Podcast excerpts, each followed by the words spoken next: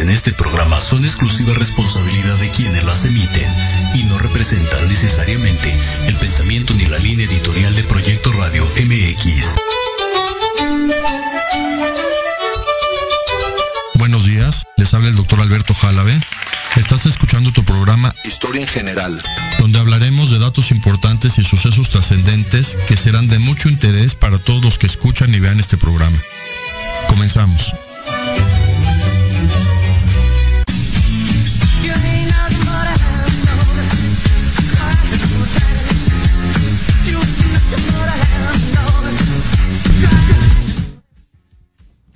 Buenos días, hoy martes 21 de diciembre del 2021. Tengo un invitado muy especial, el maestro de mis hijos, Eric. Yo supe de él desde julio que empezaron las clases presenciales después de la pandemia, que mis hijos y todos sus amigos hablaban mucho de Eric. Eric Tuch, que nos dejó tareas, un maestro exigente, un maestro líder. Es muy difícil ahorita, Eric, controlar a la juventud actual. El programa pasado, el martes pasado, hablé de Winston Churchill un líder impresionante en la historia de cómo él pudo guiar al mundo entero para ganar la Segunda Guerra Mundial. Y cuando empecé a escuchar de Eric, como maestro de mis hijos, tengo unos hijos gemelos de 16 años que es su maestro, y de cómo los guía y de cómo se motivan y de cómo hablan prácticamente los amigos, en vez de hablar de relajos, de ir al cine, de todo, hablan de las clases de Eric Tuch. Eso me gustó muchísimo, por eso lo quise invitar. Uno de mis hijos faltó unos días, unos días a la escuela y mi otro hijo, que es gemelo, le empezó a platicar las clases de Eric en la casa para que se pusiera al corriente y tomara apuntes de las mismas clases. Y hubo una clase de rock and roll, de lo que me gustaría hablar con Eric Tuch, maestro del colegio y, y líder de juventudes, para que hablemos de de rock and roll en general, que es una tendencia que ha guiado a la humanidad, ha guiado a los jóvenes, es un, más que una música, tú lo sabrías, es una filosofía de vida, ¿no? El rock and roll. Sí, sí, definitivamente. Y aquí con Eric vamos a hablar de historia del rock and roll para este programa de Proyecto Radio MX. ¿Cómo va a ser de empezar de, de rock and roll de, de México general, como tú veas? Sí, pues muchas gracias por la invitación. Sí. Em, sí, definitivamente yo creo que el rock fue una filosofía de vida que cambió el mundo. O sea, eh, muchas veces la música y el arte en general es un reflejo del contexto histórico que se está viviendo. Y yo creo que en el caso del rock fue al revés. en, la época del rock, en los 60, 70, la música cambió al mundo. Exacto. O sea, el mundo fue un reflejo de lo que de lo que el arte estaba expresando. Mira, mira qué interesante. Claro, claro, claro que sí, en el mundo en general. Sí. Sí, yo, soy, yo eso había hablado, cómo surgieron los Beatles en Inglaterra, generando toda una ideología y en Estados Unidos como a la par Elvis Presley, ¿no? Como un, un fenómeno no también de, de música, de alegría, de bailes y de, y de una ideología, una ideología para los jóvenes, ¿no? Y es muy interesante que, mencionas de Elvis, cómo fue el...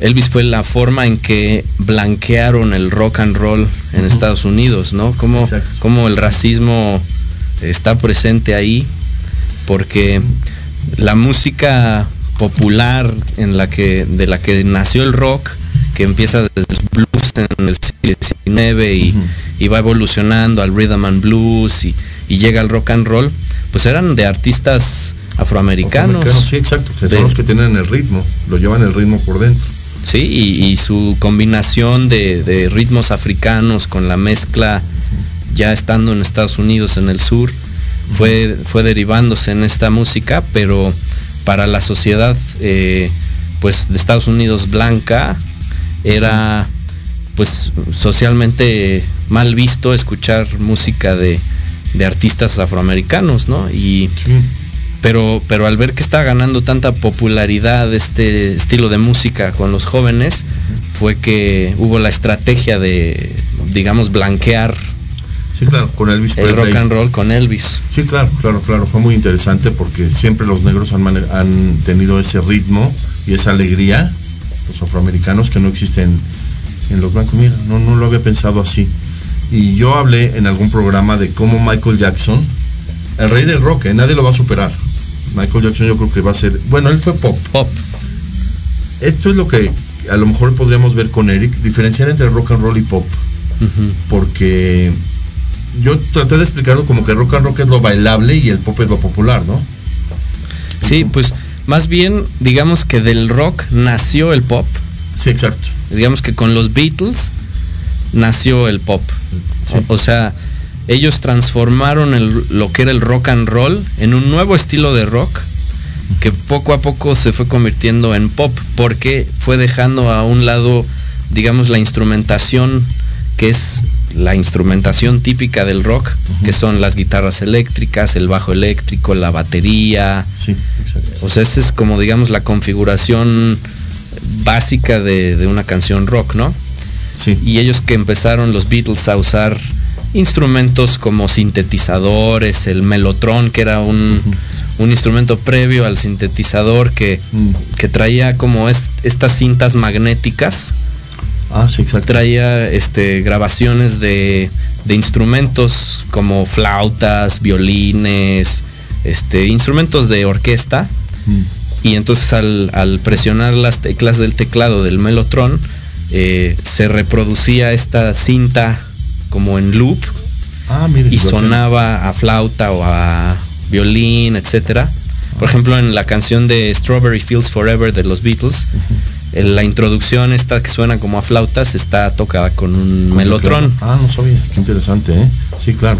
Y después de ahí evolucionó al sintetizador, que ya era no con cintas magnéticas, sino con eh, pues la digamos la grabación digital del sonido. Y entonces. Sí. de ahí se fue derivando al pop. Y el pop, como tal, podríamos decir que ya es una música que incorpora más sonido, pues, sobre todo en los 80s, en la época de Michael Jackson, los 90s. eh, hablamos de que suena más a sintetizadores, a, a- no tanto a guitarras eléctricas. Sí, Sí, las hay, pero predomina eh, pues lo sintetizado, ¿no? Eh, Ah, mira, mira qué interesante. Mira, ahí, hablando de eso, de que comenta Eric algo una de cultura general, de un compositor de los más grandes genios de México, Alex Sintek. Él dice que, que le decían Sintek porque él no usaba teclados. ¿Tú sabías eso? sí. Una vez lo dijo que era Alex Sin porque era Alex sin teclados. Y se quedó así su nombre. Un genio. Una vez lo saludé. Tipo brillante. Y hablando esto de Eric, de la, de la, blan- de la necesidad de los americanos de que sean grupos de gente no afroamericana, en los 60s y 70s los principales grupos de rock eran generalmente gente de color blanco, ¿no? Kiss, Rolling Stones, los Led Zeppelin. Sí, es que al momento en que se blanqueó El rock and el roll. rock and roll con Elvis, se volvió internacionalmente popular el género y empezó a haber este surgimiento de nuevas bandas que lideraron los Beatles. Los Beatles fueron los que empezaron la invasión británica, ¿no? Sí, exacto. Este periodo en que empiezan a, a surgir muchos grupos británicos Sí. de, de rock, ¿no? Los Beatles, The Rolling Stones, The Who, Led Zeppelin, Pink Floyd, Sí, pero no había afroamericanos. ¿No? en Los 60 así que, que choque de culturas tan, tan complejo de la historia, ¿eh? en la música. Porque lo veíamos en todo, en los deportes. Hablé alguna vez de Jesse Owens, como él siendo afroamericano y ganador de cinco medallas en las Olimpiadas de 1936. Cuando llegó a Estados Unidos, no podía usar lugares de, que no eran eh, para afroamericanos. El mismo Jesse Owens eh, era una época. Vamos al corte, al primer corte. Seguimos hablando de este tema tan interesante de cómo el, el rock and roll cambió a la humanidad y al mundo entero, no solo a la, a la- a la gente. Seguimos después del corte.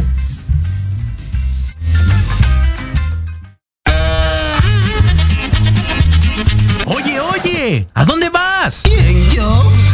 A un corte rapidísimo y regresamos. Se va a poner interesante. Quédate en casa y escucha la programación de Proyecto Radio MX con sentido social. ¡Uh, la, la, chulada!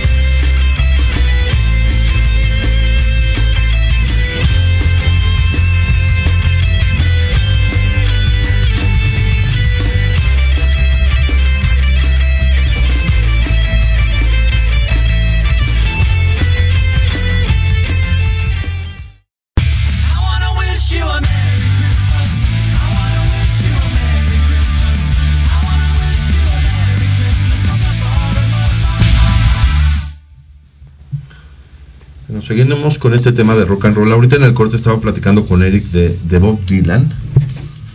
Un genio, también ganó un, premio Nobel, ¿no? Sí. Y cómo él influyó, él influyó con sus letras, no más que con su música. Porque no es tan, tan movido, ¿no, Bob Dylan? Sí, pues es, eh, es un personaje muy interesante. O sea, es, es- es todo un tema de estudio eh, él en solitario, pero, Sí. pero de lo que hablábamos de, del pues del racismo y de cómo se fue blanqueando eh, la música.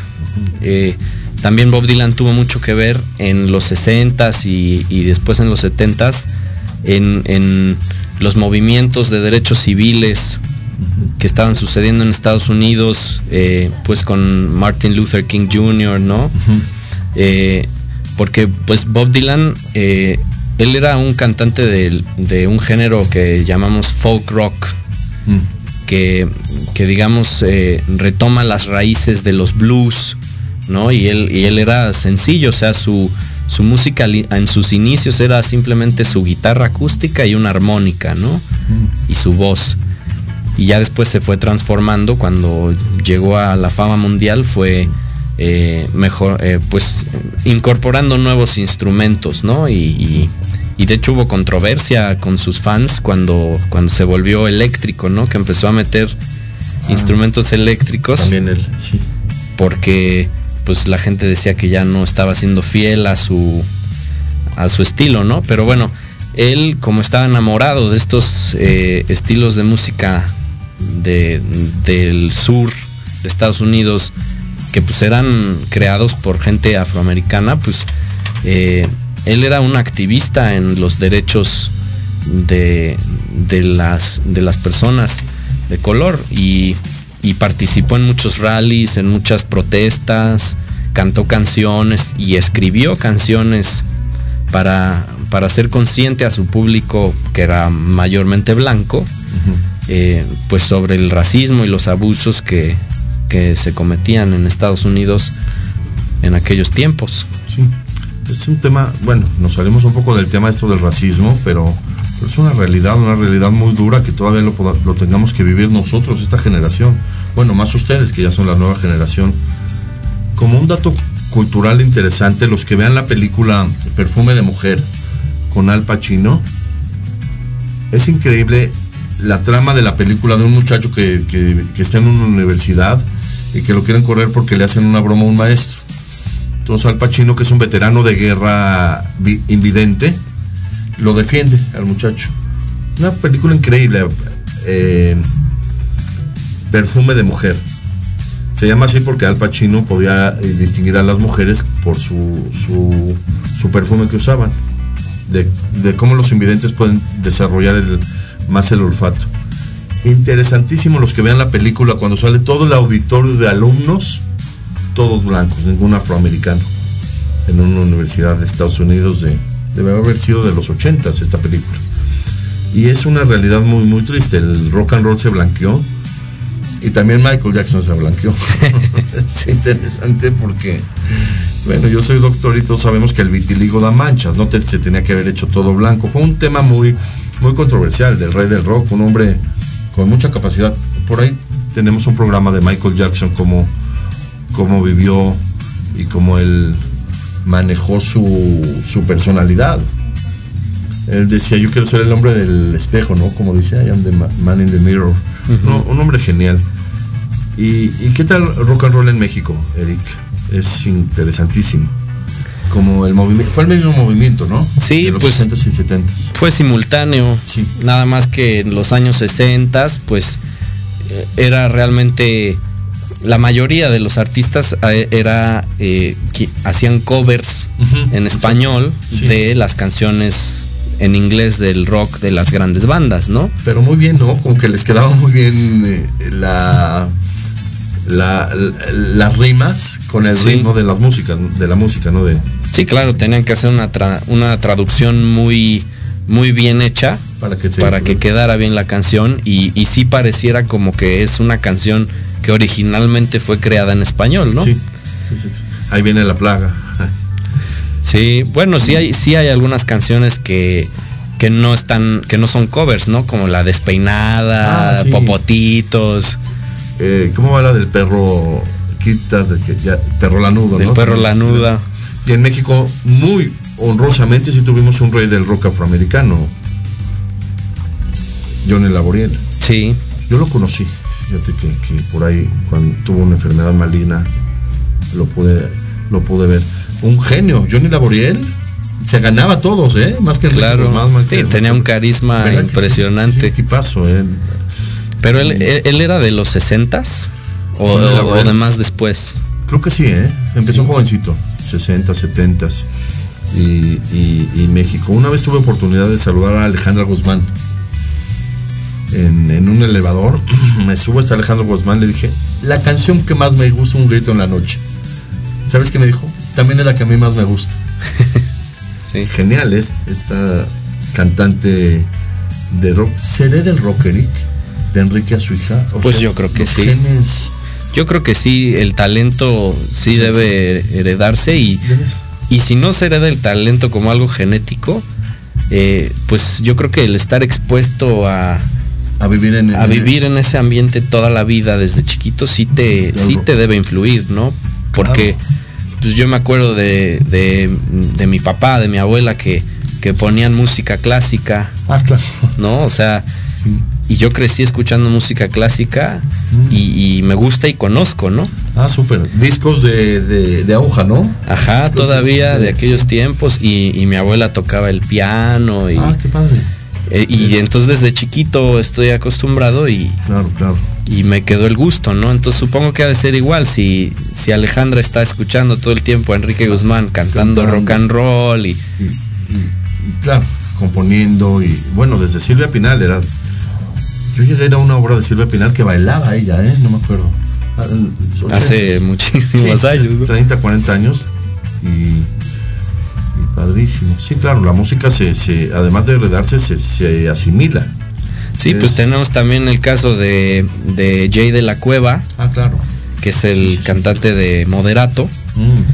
que pues su papá Javier de la Cueva también era este un pionero de la música en, en la época del rock, del rock and roll, Ah, excelente, sí. y él desde chiquito pues estuvo expuesto a eso y, y, pues tenía los instrumentos en la casa y le hacía que a la batería, que a la guitarra, que así, Claro. y pues eh, estuvo en Microchips cuando era niño, Ah, no en un grupo Sí, llamado chiquitos, Microchips, Sí, sí, sí. después estuvo en, en Fobia Mm. y después ya armaron Moderato. Todavía son admirables, ellos componen, ¿verdad? Sí, Sus canciones tienen una.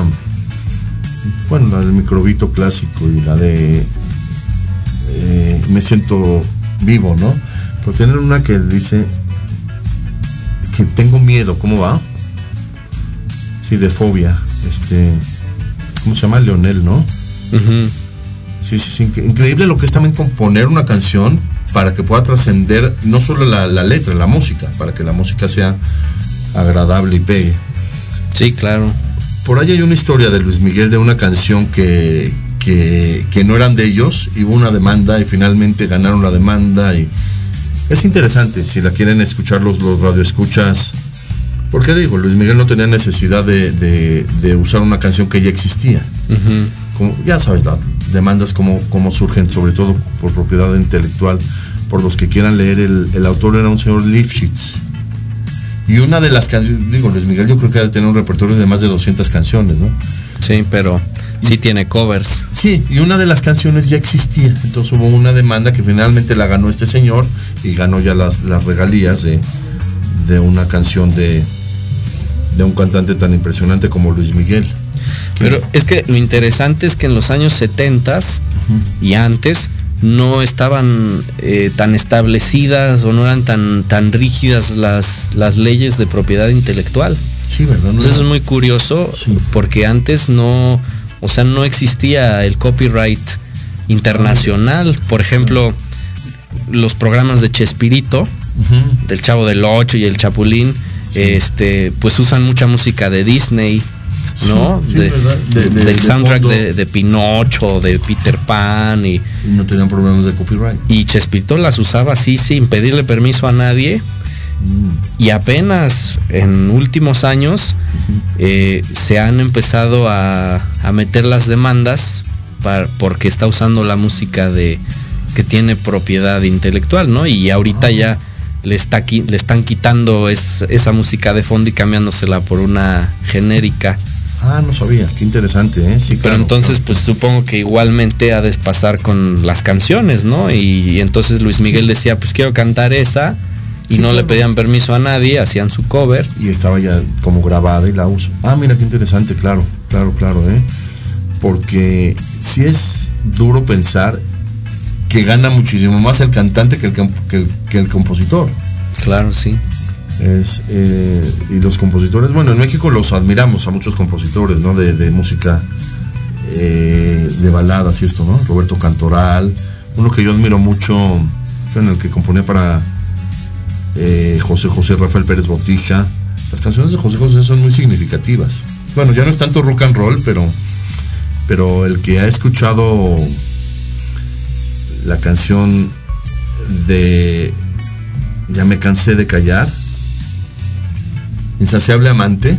Ve qué interesante, Eric. Para el que la quiera analizar desde un punto de vista profundo, la insaciable amante es la botella de alcohol. No es la esposa, es, es, eh, ni la amante. es- te crees más que nadie y, y no eres lo único en el mundo. Ya me cansé de callar. El que, al que la analice después con tiempo, insaciable amante de José José. Por ahí cantó rock, ¿no? José José. Al- Algunas canciones. Sí, seguramente. Una con su hija que bailaban. Y el, el baile, Eric, nunca fue clásico, ¿verdad? Un baile que fuera rock and roll. Era más bien la música, ¿no?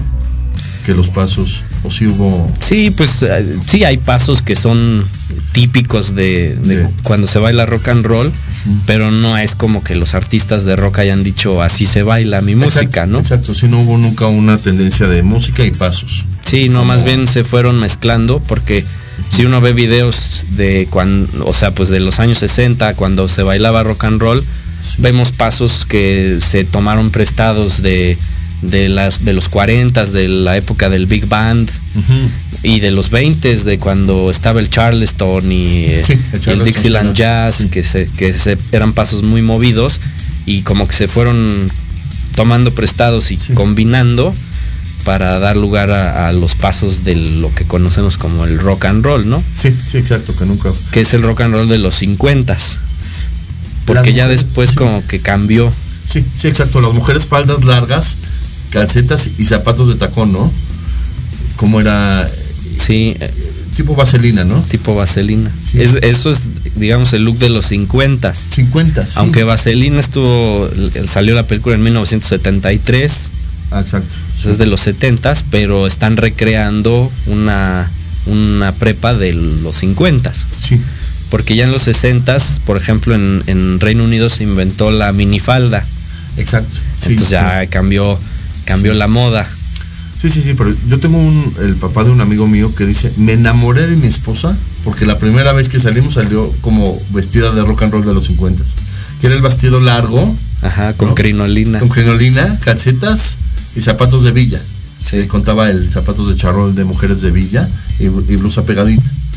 Era, y dice, me enamoré de esa mujer por su vestido de rock and roll.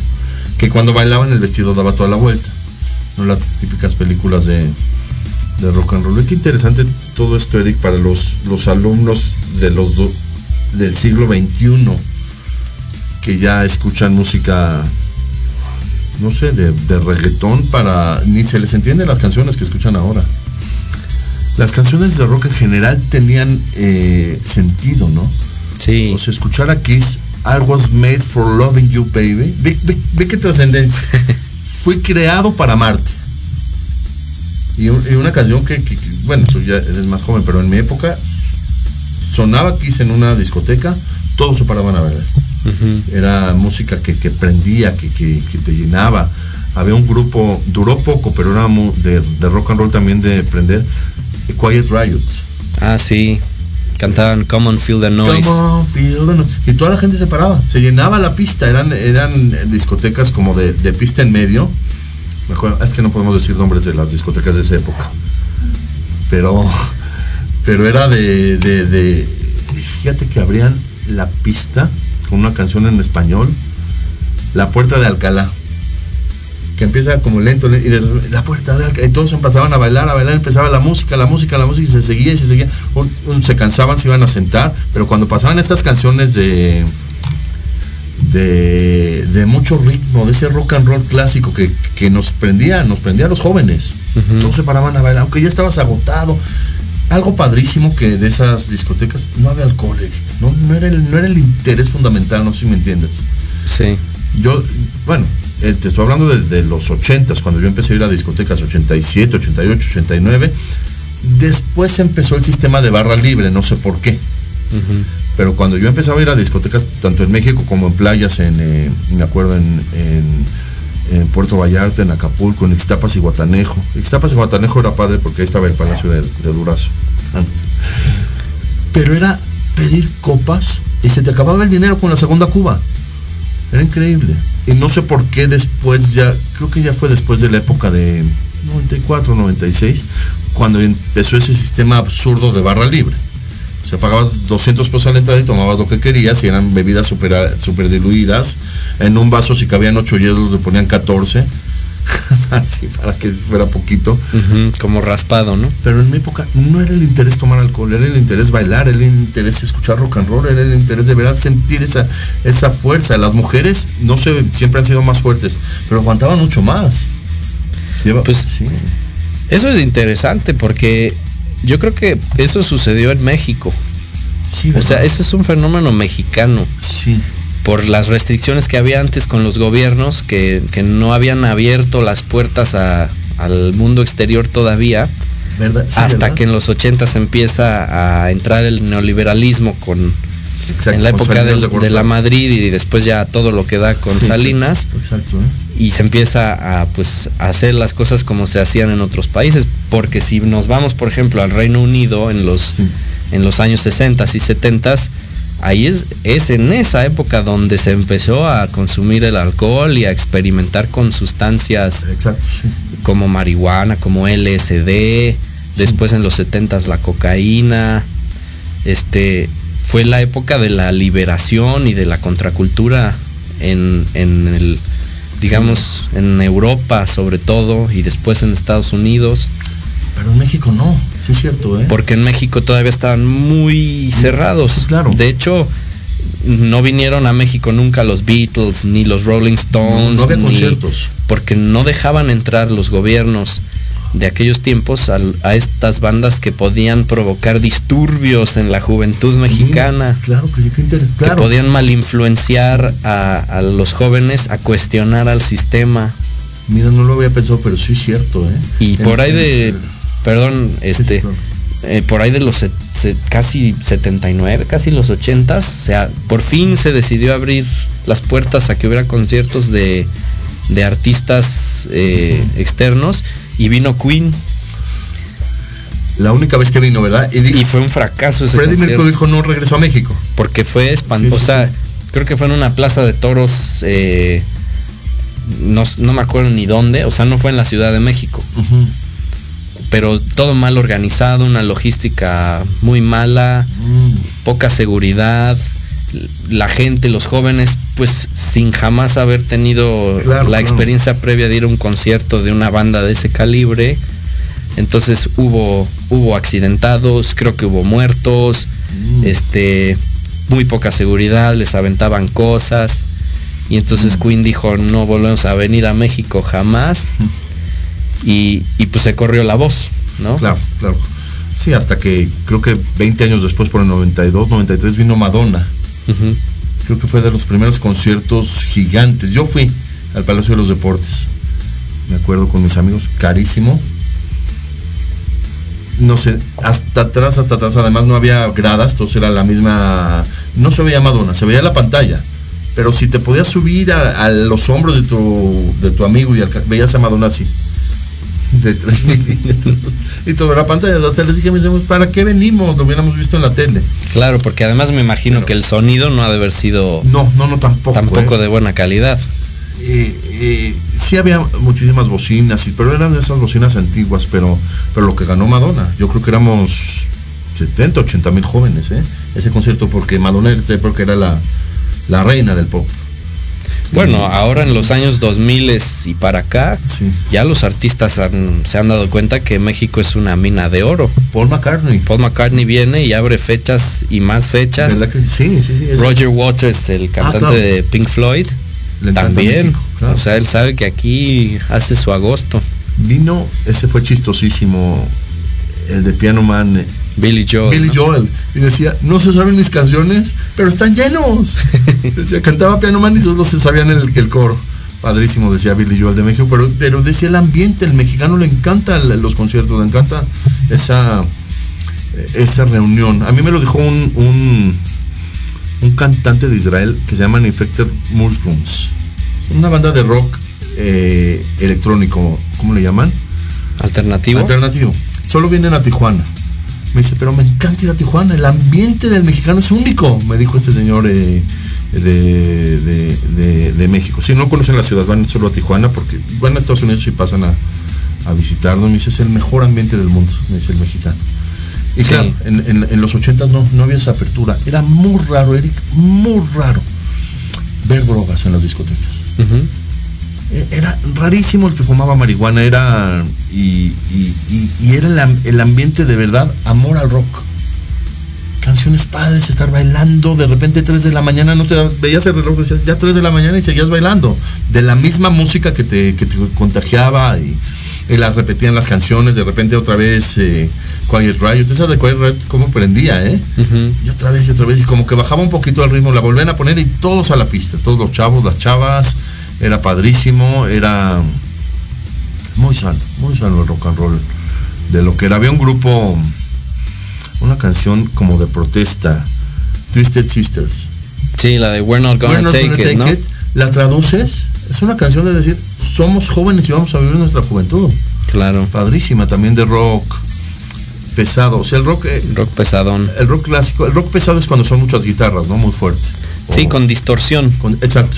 con distorsión con la con las estas guitarras tipo yo al que admiro y me cae bien Love que canta canciones de de rock como baladas pero tiene un concierto que cantaba una canción de rock pesado que se llamaba If I Have a Mercury si tuviera un Mercury y, de esas canciones que que te motivan mi época empezaron los porque la música la tenías que oír con bocinas empezaron los audífonos en eh, 1980 creo. Existían estos audífonos grandes, pero cuando empezaron los audífonos pequeños con las grabadoras, ¿se acuerda Tati? Primero hicieron unas grabadorcitas que le llamaban Walkman. Sí. Porque podías caminar con él, por eso era Walkman, porque ya no era cargar la, la grabador sota y, la, y, poner de ocho pilas que te duraban eh, tres horas y eran más caras las pilas que la grabadora. Las pilas grandototas.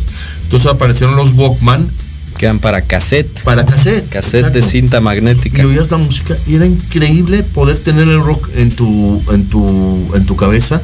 Y al poco tiempo se les ocurrió a los americanos, que son geniales los americanos, el sistema Dolby, que era escuchar de los dos lados la música. Entonces era padrísimo porque escuchabas la, como si estuviera el concierto. Por acá lo de la batería, por acá la guitarra y fue algo, algo padrísimo. Sí, los americanos son muy, muy creativos, hay que reconocerlo por eso son. Que eso fue un, o sea, un, invento atrasado, ¿no? Porque se habían tardado en, hacer auriculares estéreo, porque ya desde los 60 ya se hacía música en estéreo. Los Beatles fueron los primeros en empezar a experimentar ah, mira, no sé, con, con, con, música en estéreo, en poner ciertos instrumentos en un canal y, y otros en otro canal Ah, y, e incluso hacer el, stereo panning, que eso ya lo perfeccionaron artistas como Pink Floyd o como David Bowie, mm. que era hacer que se moviera el sonido de la izquierda hacia la derecha. O sea, no, no que estuviera todo el tiempo la guitarra sonando acá y la voz acá en la derecha, sino, sino que como que se movía el sonido como si pasara enfrente de ti, del lado izquierdo, pasara y cruzara hacia el lado derecho empezaron a hacer esos efectos ellos desde los 60, 70. Ah, qué interesante, sí. Pero en aquellos tiempos todavía los audífonos eran mono, o sea, era un audífono y todo el sonido se metía en ese audífono. Ah, increíble. Yo llegué a conocer terapeutas porque yo iba con, con psicólogos en mi adolescencia que recomendaban escuchar rock. Cómprate tu cassette de, de Queen, que salió, ¿en qué año nació? Perdón, salió el, el primero de Queen con eh, Another One Bites the Dust. Esa. Si tú escuchas de Queen son canciones de protesta, ¿eh? Freddie Mercury era un rebelde sin causa, ¿eh? Sí, claro. Eh, lo admiran los ingleses, pero él hizo una canción que se llama Killer Queen. ¿Cómo se, se imagina? La reina se está hablando de la reina. Y, y, luego como que se hizo más leve, pero las primeras canciones eran... Había una canción que se llamaba Las Niñas Gordas, Fat Bottom Girls. Las niñas de trasero gordo. Ah, bueno, Fat Bottom Girls, sí. Sí. las niñas. Pero, oye, eso si ahorita lo, lo escuchan es, es totalmente... Políticamente incorrecto. Exactamente. Y Sí. una de la de la de las bicicletas Bicycle Race es en contra de los políticos, de que están corriendo las bicicletas, las que tienen mejor bicicleta son son los que ganan. Un tipo brillante, Freddie Mercury, yo lo admiré mucho. Y como, como él no pudo superar el SIDA. Bueno, ya es tema médico que yo dije desde el principio, porque no entró al protocolo del medicamento que curó el SIDA. Ve qué duro. Ve qué duro es la medicina, Eric, en, el mundo. Haz de cuenta que escogen a los pacientes que van a recibir, le llaman los americanos estudios doble ciego, cuando, cuando van a probar un nuevo medicamento. Se llama doble ciego porque tomen un grupo control que no les dan el medicamento y un grupo que sí les dan el medicamento, pero los médicos no saben quién, quién recibe, ni los pacientes, por eso es doble ciego. Los que sí recibieron, por ejemplo, el medicamento que sobrevivieron fue, por ejemplo, Magic Johnson, el jugador de básquetbol y sobrevivió y hasta ahorita... Que es, por cierto, el que fundó una famosísima cadena de cafés, ¿no? Magic, Johnson. Johnson. Ah, ¿no sabe que él estaba incluido también? Sí, creo que esta famosísima cadena de cafés Está Magic Johnson. es, es de Magic Johnson. Ah, no sabía. Bueno, pues también este Michael Jordan hizo su marca de, de tenis, ¿no? Eso sí es admirable en los afroamericanos, los deportes. Vamos a- al corte ya para la, la conclusión de, de este programa de rock and roll para que todos los alumnos lo escuchen porque les vamos a hacer un examen profesional. Sí. Seguimos después del corte.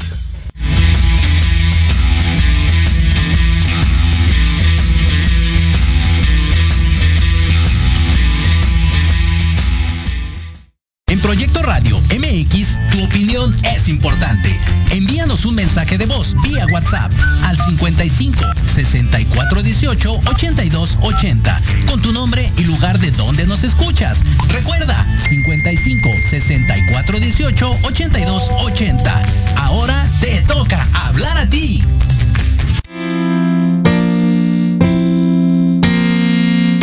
Oye, Jos, como que se antoja, ¿no? Mm, ¿Qué? ¿Un vinito? No, y sí. ¿Una comidita? Viajar. Hola, soy Josie Y yo soy Beli. y juntas somos Jospel. Diviértete con nosotros y aprende de viajes. Escúchanos todos los martes en Te antoja. a las 12 del día.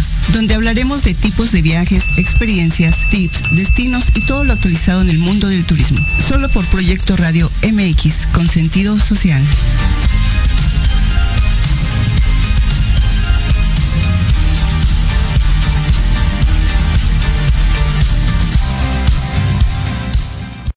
Pierdas todos los martes de 3 a 4 de la tarde nuestro programa Gente de Negocios y más, abordaremos temas de interés y actualidad para los emprendedores y empresarios mexicanos.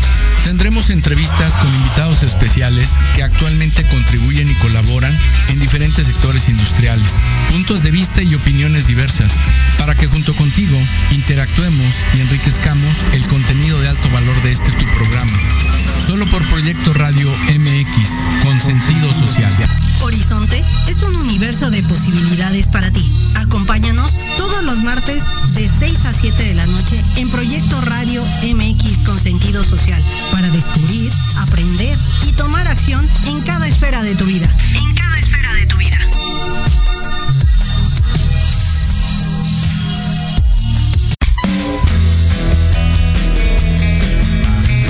¿Te gustaría que tus hijos fueran adultos exitosos? ¿O qué tal tener una mejor relación con ellos? Todos necesitamos un apoyo de vez en cuando, ¿no crees? Trulín, subdirectora del Instituto UFI. Acompáñame todos los martes de 7 a 8 de la noche en De la mano con tus hijos y descubre cómo relacionarte con ellos desde el corazón. Por proyectoradiomx.com con sentido social.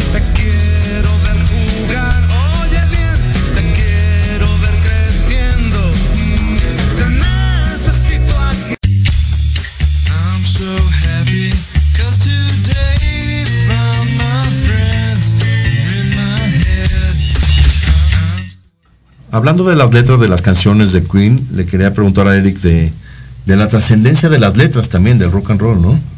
Sí, pues yo quisiera invitar a nuestra audiencia a, a echarse un clavado en, en la música del de, rock de los años 70.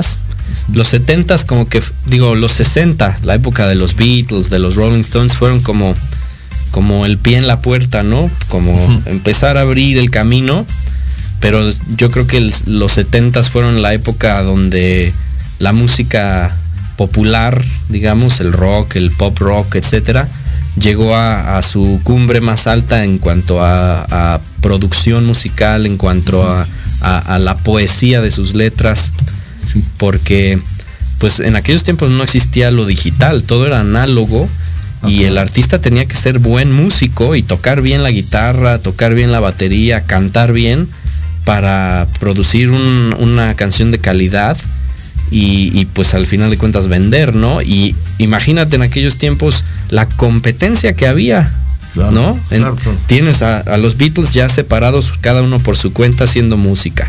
A David Bowie, a Pink Floyd, a Led Zeppelin, a los. Rolling Stones, a los Kings, etcétera, ¿no? Uh -huh. Todos compitiendo por el mercado y por estar en el radio, pues tienes que buscar una producción musical que supere Exacto. a todos estos grandes maestros. Claro. Y también en las letras, influidos mucho por Bob Dylan, mm. eh, una producción lírica de, de profundidad, de filosofía. Claro, de que escuchar una canción y se lleve un, un mensaje. Sí, hay, hay, muchas, por ejemplo, hay incluso álbumes completos que son un concepto filosófico. Uh -huh. Por ejemplo, eh, The Wall de Pink Floyd. Ah, sí, claro. Todo, todo el álbum es, es, un concepto filosófico eh, sobre experiencias que nos van lastimando y vamos formando un muro alrededor de nosotros y cada dolor, cada problema es un ladrillito que vamos armando y va creciendo y creciendo y creciendo hasta que está en un punto en el que ya estamos encerrados adentro de nuestro muro, nuestros seres queridos se quedaron afuera y nosotros nos estamos ahogando dentro del muro en nuestro mm. propio veneno. Y llega un momento en que decimos ya es suficiente, hacemos un juicio, que hay una canción ahí en el álbum que es el juicio en el que dices hay que tirar el muro. Claro pero tiras el muro y, y, vuelves a empezar. Porque otra vez estás vulnerable. Y vuelves a poner. Y vuelves a ir poniendo ladrillitos. Y el uh -huh. álbum es cíclico también. Al final del álbum uh -huh. termina la última canción y, y, dice una voz que se oye ahí quedito al final. Dice, Isn't this where? Uh -huh. Y al principio de la primera canción, antes de que empiece la música, se oye que dice We came in. Entonces, si la pones en el disco en loop, se dice, isn't this where we came in? O sea, no es aquí donde entramos. Claro. Y como que se repite el proceso, o sea, y, y, eso es, está hecho a propósito, o sea, no es como que... Claro. Como que le salió así de suerte y dijeron, ah, no, pues mira, lo podemos aplicar a este concepto psicológico, sino... Ah, ah no sabía, qué interesante. The así, Wall.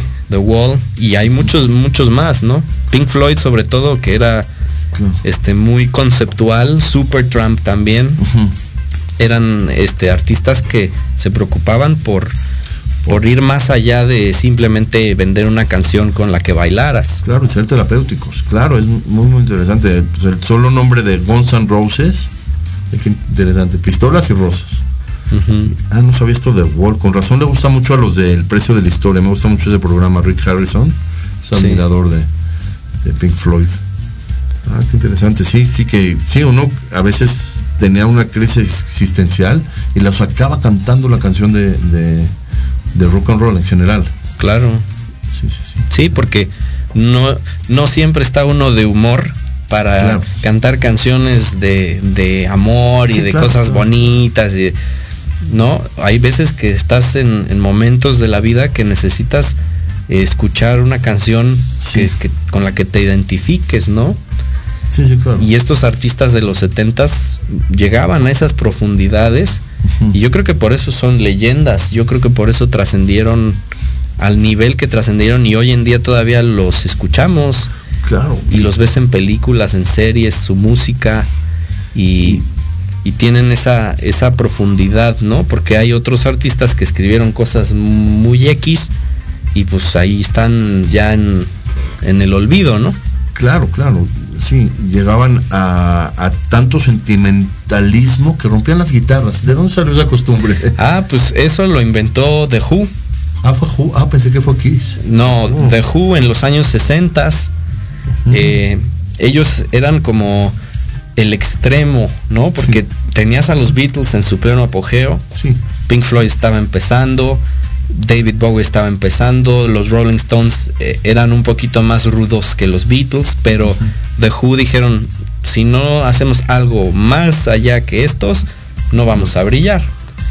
Y entonces en su, además de que tenían una energía de dinamita esos cuates, eh, ellos fueron los que empezaron en los conciertos a destrozar las cosas.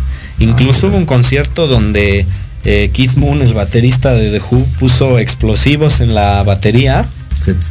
Ah. y, y explotó la batería y le cayó un pedazo de batería al guitarrista Pete Townsend. No, o sea, no le pasó nada más que una herida. Sí, claro, pero fue, fue ya. O sea, no. pero sí estaban bien locos estos. Sí, porque estos llegaban a un éxtasis tan grande con sus, con sus letras más que con la música, que rompían las guitarras y se sentían bien de romperlas.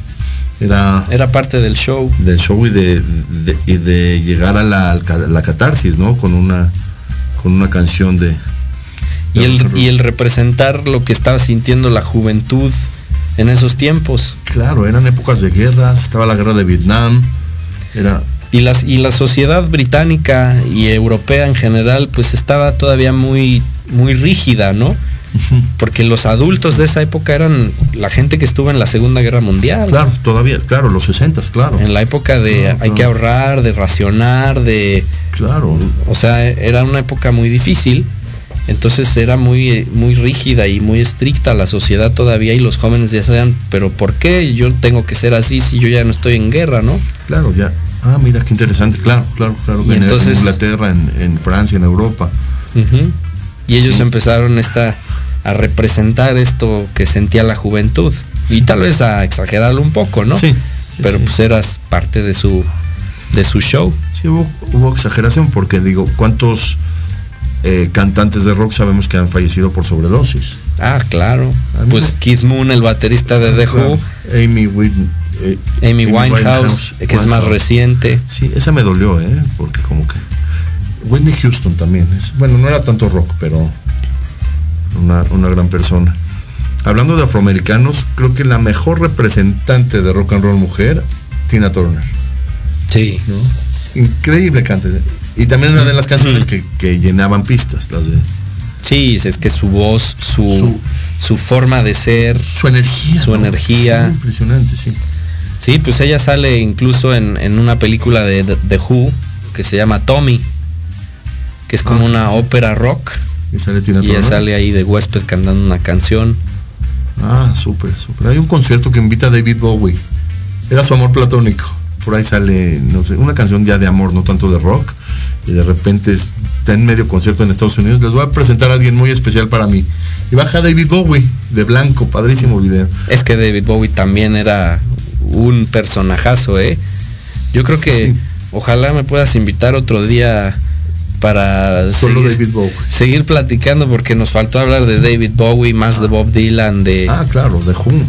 de Pink Floyd, o sea, porque David Bowie es también un caso de estudio, cómo se reinventaba y se transformaba cada cierto tiempo. Sí, era un- Impresionante, o sea, uno veía a David Bowie en el 69 con pelo largo, con ropa de mujer. ¿no? Y de repente nace Ziggy Stardust con su pelo rojo, todo maquillado, con su ropa bien estrambótica. Podríamos ver, nos ponemos de acuerdo a ver si mediados de enero, que ya empiecen clases o, o, o hacer otra transmisión. David Bowie es un personaje, sí, sí, claro. Cantó con el de Rolling Stones, ¿no? Este, Mick Jagger. Con Mick Jagger. Como que nunca te hubieras imaginado esa pareja, Isaac. y fue muy controversial el video en, de esa canción porque hay un momento en el que están bailando muy pegaditos y parece casi casi como que se van a dar un beso. Sí, ¿verdad? Eh, Dancing in the Street. Sí. Padrísimo. Terminamos el programa, pero vamos a tener con Eric. Tema increíble rock and roll, Eric. Muchísimas gracias. Muchas gracias por la invitación. No, no, al contrario. Gracias y nos vemos el próximo martes. Muchas gracias. Gracias, hasta luego. Esto fue una emisión más de Historia en General. Te esperamos la próxima semana para seguir compartiendo y conociendo más datos históricos de México y del mundo. Hasta la próxima.